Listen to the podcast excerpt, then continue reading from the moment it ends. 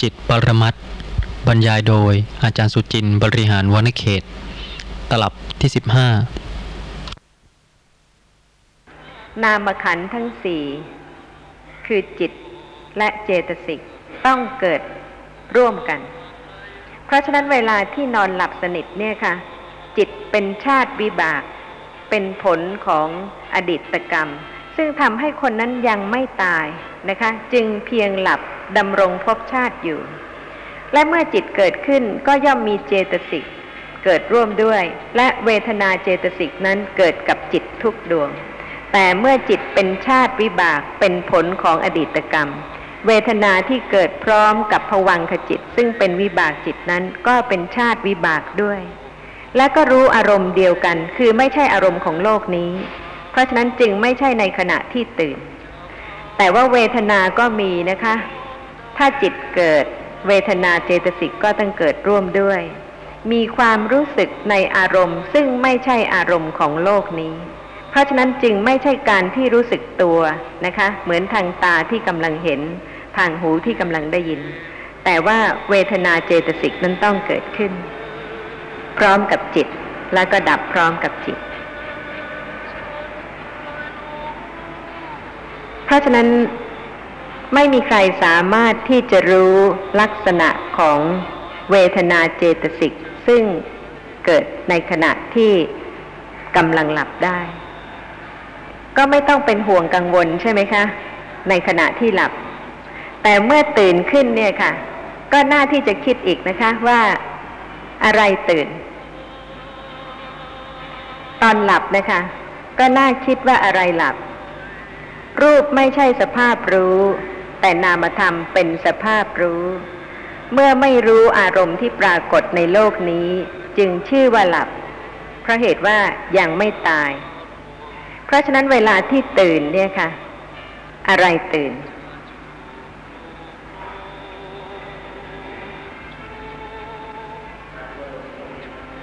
ค่ะ จิตเจตสิกนะคะ เกิดขึ้นรู้อารมณ์ ทางตาหรือทางหู ทางจมูก ทางลิ้น ทางกาย ทางใจ รู้อารมณ์ของโลกนี้ขณะใดก็เป็นการตื่นขึ้นขณะนั้น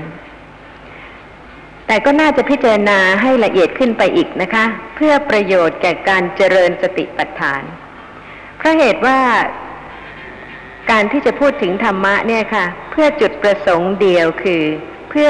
เกื้อกูลให้สติระลึกรู้ลักษณะของสภาพธรรมะ ที่กำลังปรากฏ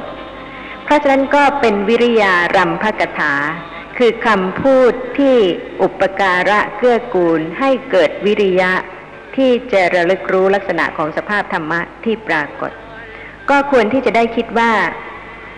ขณะที่ตื่นคือจิตเจตสิกเกิดขึ้น รู้อารมณ์ของโลกนี้นะคะ ตามที่เข้าใจกัน แต่ก็น่าจะคิดให้ลึกซึ้งไปอีกว่า อะไรตื่น ธรรมะหลายอย่างค่ะ มีจิตหลายชนิด มีเจตสิกที่เกิดพร้อมกับจิตตื่นขึ้น วิบากจิตเกิดขึ้นเห็นสิ่งที่ปรากฏทางตาทางหู ทางจมูก ทางลิ้นทางกาย ซึ่งยับยั้งไม่ได้เลยนะคะ วิบากจิตเป็นผลของกรรมเกิดขึ้น จะหลับอยู่ตลอดไปได้ไหมคะ ไม่มีทางที่จะเป็นไปได้เลย กรรมไม่ได้ทำให้เกิดขึ้นและหลับไปจนกระทั่งตาย แต่ว่ามีตา มีหู มีจมูก มีลิ้น มีกาย เพื่อที่จะให้จิตเกิดขึ้นเห็น สิ่งที่ดีเป็นผลของกุศลกรรม สิ่งที่ไม่น่าพอใจเป็นผลของอกุศลกรรม มีหูเพื่อที่จะให้วิบากจิตเกิดขึ้น ได้ยินเสียงที่ดีนะคะ เป็นผลของกุศลกรรม ได้ยินเสียงที่ไม่ดีเป็นผลของอกุศลกรรม เพราะฉะนั้นวิบากจิตเกิดขึ้น ตื่นขึ้น รู้อารมณ์ ทางตาทางหู ทางจมูก ทางลิ้น ทางกาย นอกจากนั้นมีอะไรอีกไหมคะ ตื่นขึ้นเนี่ยค่ะ ชีวิตประจำวัน เรียนเรื่องจิตนะคะ กับเจตสิกก็จะต้องรู้ว่าเมื่อตื่นแล้ว นอกจากวิบากจิตและเจตสิกเกิดขึ้น เห็นได้ยินได้กลิ่นลิ้มรสรู้สิ่งที่กระทบสัมผัสแล้ว อะไรตื่นอีกคะ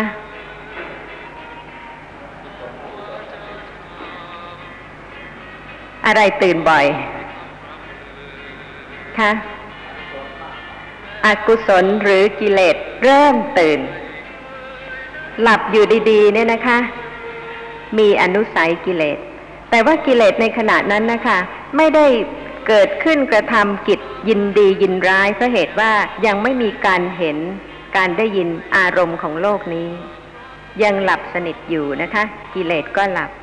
แต่เวลาตื่นขึ้นเนี่ยค่ะ ขอให้ทราบว่ากิเลสตื่นทันที หลังจากที่มีการเห็น การได้ยิน การได้กลิ่น การลิ้มรสการรู้สิ่งที่กระทบสัมผัส ดีไหมคะจำแนกจิตโดยภูมิสี่ คือ เป็นกามาวจระภูมิ เป็นรูปาวจระภูมิ เป็นอรูปาวจระภูมิ เป็นโลกุตระภูมิ ปราณีตขึ้นตามลำดับ แต่สำหรับจิตของคนส่วนมากเนี่ยค่ะ ก็เป็นไปในกามภูมิ ในรูปในเสียงในกลิ่นในรสนอกจากนอกจากจะเป็นภูมิที่ต่ำที่สุดแล้วนะคะ โดยชาติยังเป็นชาติที่เลวอีก คือเป็นอกุศล ที่ตื่นขึ้นเนี่ยค่ะ เป็นประจำเวลาที่กุศลจิตไม่เกิด เมื่อมีการเห็น ยินดีพอใจในสิ่งที่เห็น เมื่อมีการได้ยินนะคะ ก็ปกติ ยินดีพอใจในเสียงที่ได้ยินเพราะเหตุว่าส่วนใหญ่แล้วโลภะมูลจิตเกิด บ่อยกว่าโทสะมูลจิต ซึ่งเป็นสภาพซึ่งไม่แช่มชื่น แล้วก็เป็นสภาพจิตที่หยาบกระด้าง แต่เวลาที่แม้ว่าเป็นชาติที่เลวนะคะ คือเป็นอกุศล ถ้าเป็นกุศลขั้นกามาวจระภูมิ กามาวจระจิต ก็เป็น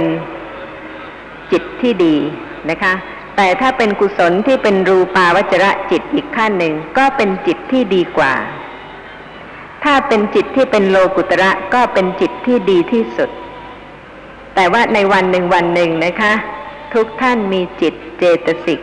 เกิดดับ และเมื่อตื่นขึ้นก็มีจิตที่เป็นขั้นกาม เป็นไปในรูปเสียงกลิ่นรสโผฏฐัพพะแต่ก็เป็นชั้นเลวคือเป็นอกุศล ต้องยอมรับตามความเป็นจริงค่ะ ถ้าไม่รู้อย่างนี้นะคะ ก็จะอบรมเจริญกุศลให้พ้นจากสภาพของจิตชั้นเลวไม่ได้ คือว่ายังคงเป็นอกุศลจิตอยู่มากเหลือเกิน และก็ยังมีความยินดีพอใจในอกุศลนั้น ๆด้วย ไม่เห็นว่าเป็นโทษ เพราะฉะนั้นก็ควรที่จะได้ทราบว่าที่ตื่นขึ้นมานี่นะคะ ส่วนใหญ่แล้วกิเลสตื่นทั้งนั้น ทางตาทางหู ทางจมูก ทางลิ้น ทางกาย ทางใจ แล้วแต่ว่ากิเลสของใครจะวุ่นวายสักแค่ไหน จะทำให้เกิดความเดือดร้อนใจและกายสักแค่ไหน แต่ว่าเมื่อทราบอย่างนี้แล้วนะคะ ก็ยังจะมีการขวนขวายที่จะอบรมเจริญกุศลให้เกิด เพราะรู้ว่าเป็นผู้ที่มีอกุศลมาก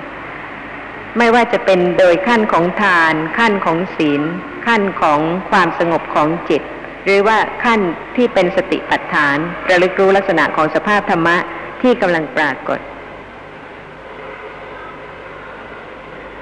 มีใครที่ยังไม่เห็นคุณของกุศล หรือว่าการอบรมเจริญสติปัฏฐานไหมคะ ว่าสามารถที่จะทำให้ละคลายอากุศลให้น้อยลง จนกระทั่งสามารถที่จะดับกิเลสได้เป็นสมุดเฉด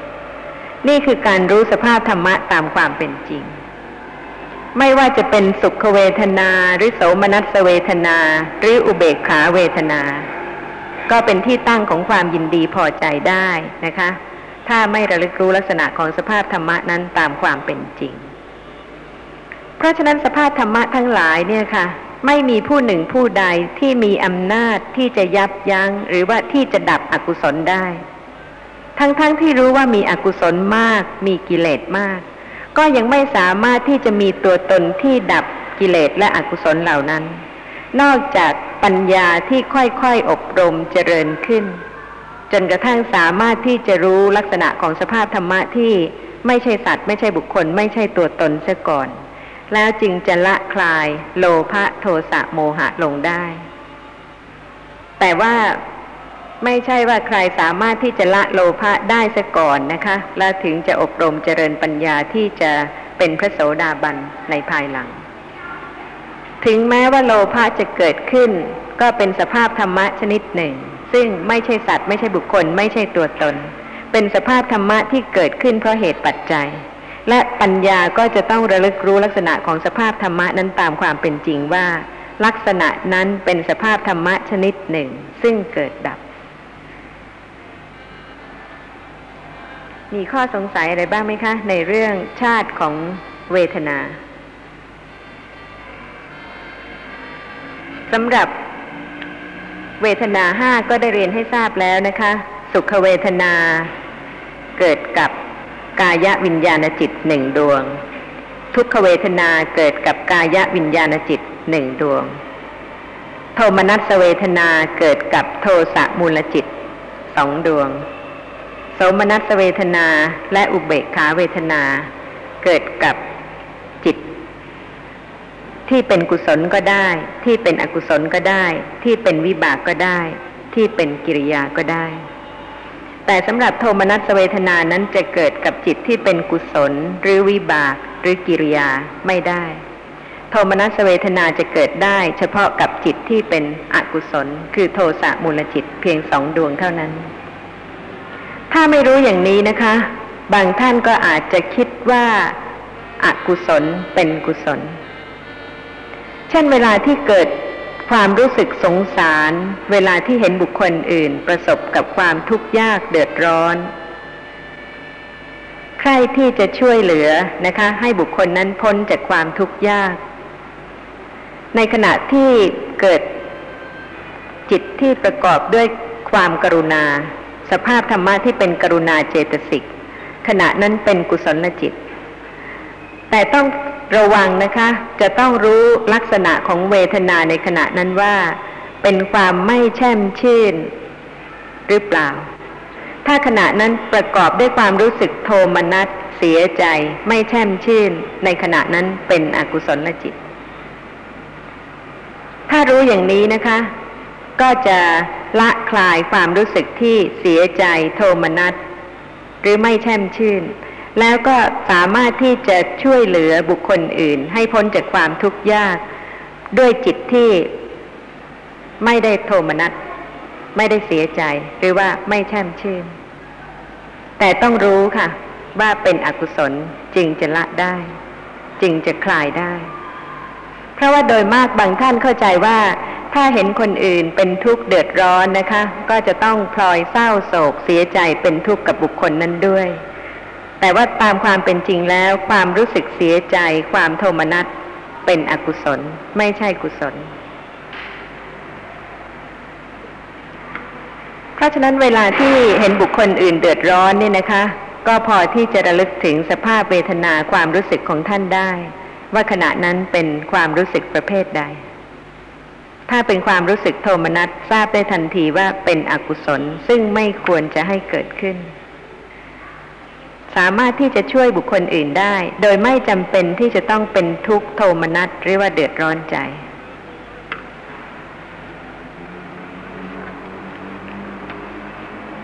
มีข้อสงสัยอะไรบ้างไหมคะสำหรับเรื่องของเวทนาเจตสิก ทีนี้ผมก็คิดต่อไปอีกว่า ถ้าเราไปพบสิ่งที่น่ารักน่าพอใจ เราควรจะยังไงนะครับ ควรได้ค่ะ ควรเป็นกุศล แล้วแต่ว่ากุศลจะเกิดถ้าเราหรือไม่เกิด เราดีใจก็เป็นโลภะอนุโมทนาในสิ่งที่คนนั้นได้รับซึ่งเป็นผลของอดีตกุศลกรรมของเขา ได้ไหมคะ ใครก็ตามที่มีทุกอย่างที่น่าชื่นชมยินดี และเราก็นึกถึงเหตุคือบุญกุศลที่บุคคลนั้นได้กระทำมาดีแล้ว แล้วก็อนุโมทนาในกุศลซึ่งเป็นเหตุ ให้ได้รับผลของบุญนั้น ครับอ่าแล้วผมก็คิดไปอีกหน่อยนึงว่า เวทนาเนี่ยฮะอ่าในพระสูตรหลาย ๆ สูตรก็ โดยมากก็ไปลงเอยที่ว่า เช่นทางตา ก็ว่าเป็นจักขุสัมผัสชาเวทนา คือเห็นแล้วดีใจหรือเสียใจหรือเฉย ๆ ทั้งหกทางก็อย่างนี้ใช่ไหมฮะ จักขุสัมผัสชาเวทนาหมายเฉพาะเวทนาเจตสิกที่เกิดกับจักขุวิญญาณดวงเดียวอ่างั้นข้อความที่เป็นภาษาไทยต่อไปนะฮะว่าเห็นแล้วดีใจเห็นแล้วเฉยๆเห็นแล้วเสียใจอะไรอย่างนั้น อันนั้นหลังจากเห็นค่ะที่เราจะต่อทราบกขุวิญญณที่เราจะทราบได้ก็เป็นสามอันนี้ใช่ไหมฮะส่วนที่ว่าเวลาเห็นแล้วเวทนาจะต้องเป็นอุเบกขาเวทนา เราเรามีโอกาสจะทราบไหมครับ เวลาที่ความรู้สึกเฉยๆมีจริงนะคะกำลังเป็นความรู้สึกเฉยๆและสติระลึกรู้ในลักษณะของความเฉยๆซึ่งไม่ง่ายเลยใช่ไหมคะเพราะเหตุว่าลักษณะของนามธรรมเนี่ยค่ะ ไม่ใช่รูปธรรม เป็นแต่เพียงสภาพรู้หรือธาตุรู้ และสำหรับวิญญาณขันธ์ซึ่งเป็นจิตเนี่ยค่ะ เป็นสภาพที่เป็นใหญ่เป็นประธานในการรู้แจ้งลักษณะของอารมณ์ แต่ละทาง เช่น สีสันวรรณะปรากฏทางตา สีมีมากเหลือเกินนะคะ ไม่ว่าจะเป็นน้ำเน่าก็สีหนึ่งนะคะ น้ำขังก็อาจจะอีกสีหนึ่ง หรือว่าน้ำฝนก็อาจจะเป็นอีกสีหนึ่งก็แล้วแต่ แต่ว่าไม่ว่าจะเป็นสีน้ำชนิดใดก็ตาม ต่างกันเล็กน้อยหรือว่าต่างกัน อย่างไรก็ตามจักขุวิญญาณเนี่ยค่ะเป็นสภาพที่รู้แจ้งลักษณะของสิ่งที่ปรากฏทางตา ในขณะนั้นเป็นนามธรรม เป็นสภาพรู้เป็นธาตุรู้ ซึ่งเห็นจริง ๆ ในสิ่งที่ปรากฏ ยังไม่ได้นึกถึงรูปร่างสันฐานนะคะ แต่เห็นทุกอย่าง ถ้าจะมีเพชรสักเม็ดหนึ่งตกลงไปในโคลนตมหรือว่าในแม่น้ำลำคลอง จากขูวิญญาณเนี่ยค่ะก็ยังเห็นสิ่งที่ปรากฏตามความเป็นจริง คือสีที่ต่างกัน ไม่ว่าจะเป็นสีอะไรทั้งหมด นอกจากเพชรก็อาจจะเป็นเครื่องประดับอย่างอื่น อัญมณีชนิดอื่นนะคะจากขูวิญญาณก็เห็นความต่างกันของสิ่งต่าง ๆ เหล่านั้นที่ปรากฏเพราะเหตุว่านามธรรมเป็นเพียงสภาพรู้หรือธาตุรู้ แต่ไม่ใช่เพียงจิต เท่านั้นค่ะ ซึ่งเป็นสภาพรู้หรือธาตุรู้ เจตสิกก็เป็นสภาพรู้อารมณ์ แต่ว่ามีลักษณะและกิจการงานต่างกับจิต เพราะเหตุว่าจิตเพียงเป็นสภาพที่รู้แจ้งลักษณะของอารมณ์ที่ปรากฏแต่ละทาง ทางหูเสียงต่างๆ ชนิด จิตเป็นสภาพที่รู้แจ้งเสียงต่างๆ ชนิด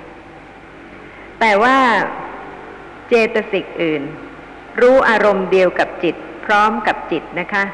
แต่ไม่เป็นใหญ่เป็นประธานในการรู้ เพราะว่าเจตสิกแต่ละชนิดก็มีลักษณะต่างกัน มีกิจการงานต่างกัน เพราะฉะนั้นเวทนาเจตสิกไม่ใช่จิตซึ่งรู้แจ้งในอารมณ์ต่างๆ ลักษณะต่างๆที่ปรากฏ แต่ว่าเวทนาเจตสิกเนี่ยค่ะ เป็นสภาพที่รู้สึกทันทีที่จิตรู้อารมณ์ ราะฉะนั้นก็จะต้องระลึกรู้ลักษณะของสภาพธรรมะ ซึ่งเป็นความรู้สึก ถ้าไม่ใช่การอบรมเจริญสติปัฏฐานนะคะ เป็นชีวิตปกติประจำวันเนี่ยค่ะ ถ้าถามดูว่ารู้สึกยังไงเนี่ย ตอบกันได้ทุกคน ใช่ไหมคะ เฉยๆหรือว่าดีใจ หรือว่าหงุดหงิด ไม่แช่มชื่น ไม่สบายใจ อาจจะบอกได้ว่าวันนี้ไม่สบายใจ บอกได้ทุกอย่างค่ะ ลักษณะของสภาพของความรู้สึก แต่เวลาที่สติจะระลึกตรงลักษณะของความรู้สึก หาเจอไหมคะ อยู่ที่ไหน ความรู้สึกเพราะเหตุว่าเป็นสภาพรู้เป็นนามธรรม ซึ่งเกิดพร้อมจิต จิตกำลังเห็นเนี่ยค่ะ ทางตา ความรู้สึกเกิดทันทีพร้อมกับจักขูวิญญาณที่เห็น ในขณะที่โสตวิญญาณจิต ได้ยินเสียงนะคะ ขณะนี้ค่ะ ที่เสียงปรากฏ มีสภาพที่ได้ยินเสียงที่ปรากฏ และก็มีความรู้สึกเกิดพร้อมกับสภาพที่ได้ยินเสียง ในขณะนั้นนะคะ เมื่อมีการกระทบสัมผัสอารมณ์แล้วที่จะไม่ให้เกิดเวทนาหรือความรู้สึกเนี่ยไม่ได้เลย ใครจะยับยั้งไม่ให้เวทนาเจตสิกเกิดไม่ได้ เมื่อมีการกระทบสัมผัสกับอารมณ์ มีการรู้อารมณ์เกิดขึ้น เวทนาเจตสิกต้องเกิดขึ้นรู้สึกในอารมณ์ที่จิตกำลังรู้ ทุกครั้ง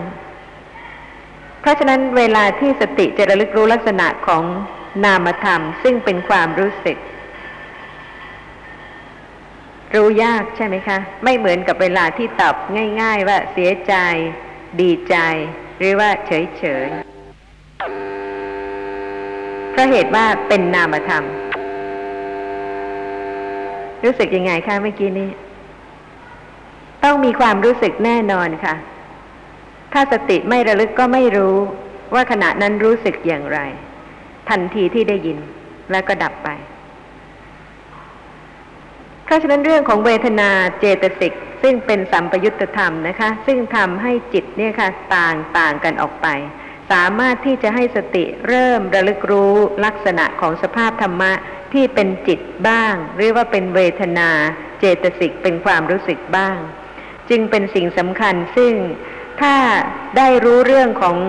สภาพธรรมะเหล่านั้นเพิ่มขึ้นนะคะ ก็จะเป็นปัจจัยเกื้อกูลให้ไม่หลงลืม เวลาที่เฉยเฉยหรือว่าเวลาที่ดีใจ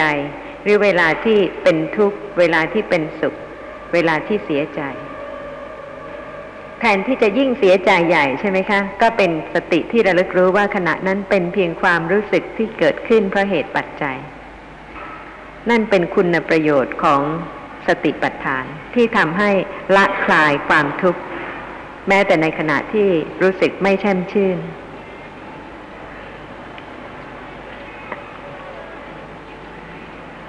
ขอกล่าวถึง อัฏฐะคือความหมายที่เป็นลักษณะของจิตนะคะ ประการที่สี่ซึ่งมีข้อความว่า อันหนึ่ง จิตแม้ทุกดวง ชื่อว่าจิต เพราะเป็นธรรมชาติวิจิตตามสมควรโดยอำนาจแห่งสัมปยุตธรรม เจตสิกที่เกิดกับจิตเนี่ยค่ะทำให้จิตต่างกันไปนะคะ ซึ่งก็ได้กล่าวถึงแล้วโดยนัยยะของชาติสี่ เป็นกุศลหนึ่ง เป็นอกุศลหนึ่ง เป็นวิบากหนึ่ง เป็นกิริยาหนึ่ง ต่างออกไปโดยภูมิสี่ทำให้จิตต่างกันเป็นภูมิสี่คือเป็นกามาวจระจิต ประเภทหนึ่ง เป็นรูปาวจระจิตประเภทหนึ่ง เป็นอรูปาวจระจิตประเภทหนึ่ง